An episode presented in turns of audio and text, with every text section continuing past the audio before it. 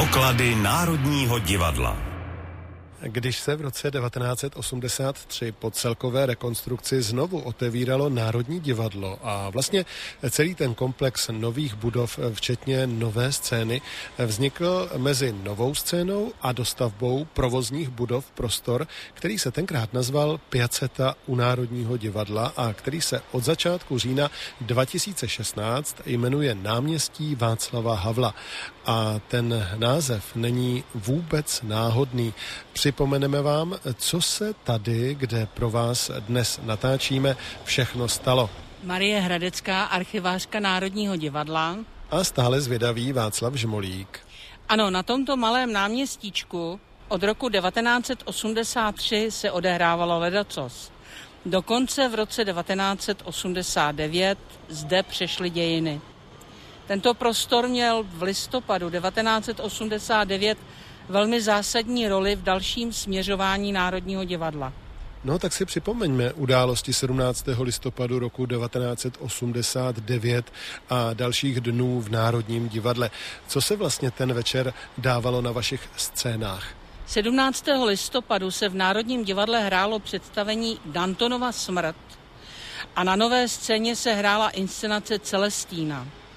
Během přestávky inscenací někteří členové činohry přišli na novou scénu a za sklem zdravili studenty, kteří právě šli národní třídou a viděli začátek brutálního zásahu bezpečnostních složek. Což právě herci, kteří jsou vesměs citliví a empatičtí lidé, muselo otřást, hovorově řečeno zamávat. A také, jak víme, zamávalo. Co se dělo dál? Na sobotu 18. listopadu byl dlouho připravovaný přímý televizní přenos z historické budovy Národního divadla, který byl nazván Den otevřených dveří Národního divadla.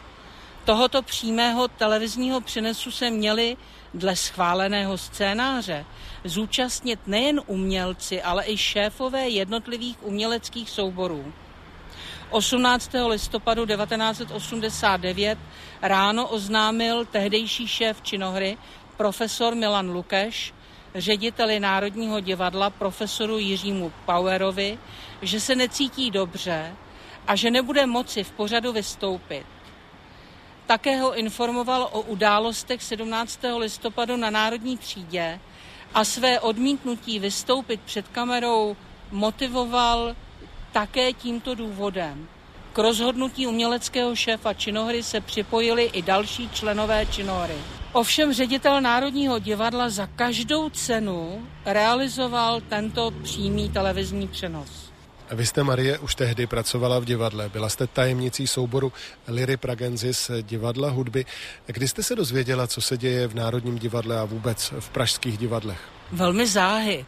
My jsme společně s mojí přítelkyní Olgou Čuříkovou a jejím mužem Jiřím Pleskotem jeli na chalopu v Malenicích, v jeho českých Malenicích a tam, když jsme přijeli, hned jsme pustili samozřejmě svobodnou Evropu a dozvěděli jsme se, co se odehrálo na Národní třídě. A druhý den, 18. v sobotu, jsem věděla, že bude přímý přenos Národního divadla a tak jsem jako divák televize sledovala jestli se něco dozvím. Bylo mi divné, že mi z televize e, říkají pouze o opeře a baletu, že z činohry nikdo není a až teprve v konci toho přímého televizního přenosu před uváděním prodané nevěsty v pět hodin vystoupil ve stupním vestibulu básník Petr Skarland a Rudolf Křesťan a přednesli jakousi báseň, ve které nám naznačili, co se 17. listopadu odehrálo na Národní třídě. Z dokladů víme, že ve Smetanově divadle se 18. listopadu hrály řecké pašie, měli hrát řecké pašie. Před zahájením představení vystoupil před oponu pan Miroslav Švejda a přečetl prohlášení studentů a divadelníků. Po jeho dotazu, zda publikum chce, aby se hrálo, až asi na 20 osob, ostatní odešli a představení se nekonalo. Pojďme v pokladech Národního divadla dál mapovat, co se v oněch dnech dělo na naší první scéně a hlavně také v jejím zákulisí. Od 19. listopadu se neustále konala jednání mezi ředitelem Národního divadla Powerem, stávkovým výborem a tehdejším ministrem kultury Československé socialistické republiky soudruhem Kimličkou. S tím, že stávkový výbor požadoval umožnění otevřených večerních diskuzních pořadů tak, jak tomu bylo i v jiných divadlech v Praze. Profesor Svoboda, šéf Laterny Magiky, od prvního dne poskytl prostor Laterny Magiky pro vzniklé občanské fórum, aniž by o tom informoval ředitele, natož, aby se zeptal na povolení. No, Josef Svoboda byl nejen velkým umělcem, doslova géniem scénografie, ale také silnou osobností, která se nenechávala vždycky svazovat příkazy z hora. Vždyť v Laterně Magice našli útočiště mnozí v letech normalizace prezekuovaní tvůrci, režiséři Eval Čorm a Ladislav Helge, hudební skladatel O.F. Korte, anebo dramaturgině Milena Honzíková. Co se v Národním divadle dělo dál? Nová scéna a Národní divadlo zůstaly zavřeny z důvodu obav o budovy. V neděli 19. listopadu ředitel svolil, že se odehrají odpolední představení v Národním divadle Prodaná nevěsta a na nové scéně Ptákovina. Ale protože si stěžovala inspektorka hlediště na chování diváků s neplatnými vstupenkami se totiž do divadel nahrnuli i ostatní občané, studenti. Kapacita Národního divadla byla 950 míst a údajně podle inspektorky hlediště jich tam bylo asi 1100 a bylo to převážně mladé publikum, kteří údajně značně nevybíravým způsobem jednali s uvaděčkami. V Národním divadle před nastoupeným souborem vystoupil režisér pan Ladislav Štros a přečetl prohlášení českých divadelníků a prohlášení studentů a orchestr poté zahrál státní hymnu a obecenstvo se rozešlo. Zkrátka na scénách Národního divadla se dělo přesně to, co ve všech divadlech po naší zemi. Herci spolu se studenty byli na barikádách této revoluce na dvou předních místech. Ovšem na základě té zkušenosti a stížnosti inspektorky hlediště Národního divadla a také samozřejmě po konzultacích s Ministerstvem kultury a UVKSČ nechal ředitel Národního divadla profesor Jiří Power obě scény uzavřeny. A tak se vždy od 20. listopadu zde na Piacetě sešli stávkující umělci a informovali diváky, kteří přišli na představení, proč se nehraje, kdo uzavřel budovy Národního divadla a přečetli prohlášení pracovníků a umělců.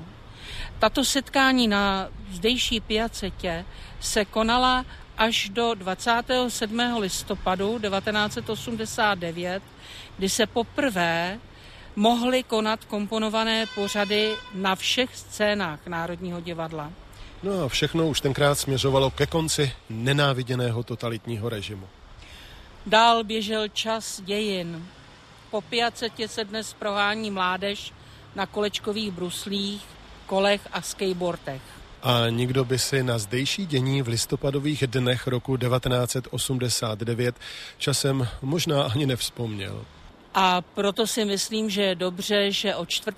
října 2016 se naše piaceta jmenuje náměstí Václava Havla na památku muže, který byl největší osobností a také symbolem naší sametové revoluce a který pár týdnů poté usedl v prezidentské loži ve Zlaté kapličce jako prezident Československé republiky.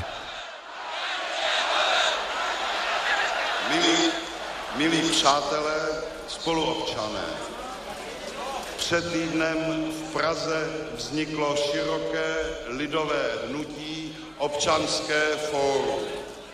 Sedm dní prožívá Praha i celá republika velké drama. Po 40 letech totalitní vlády začali doteď manipulovaní občané svobodně myslet a jednat. Archivním záznamem se slovy Václava Havla končí další poklady Národního divadla. Připravili a natočili je pro vás Marie Hradecká, archivářka Národního divadla a Václav Žmolík.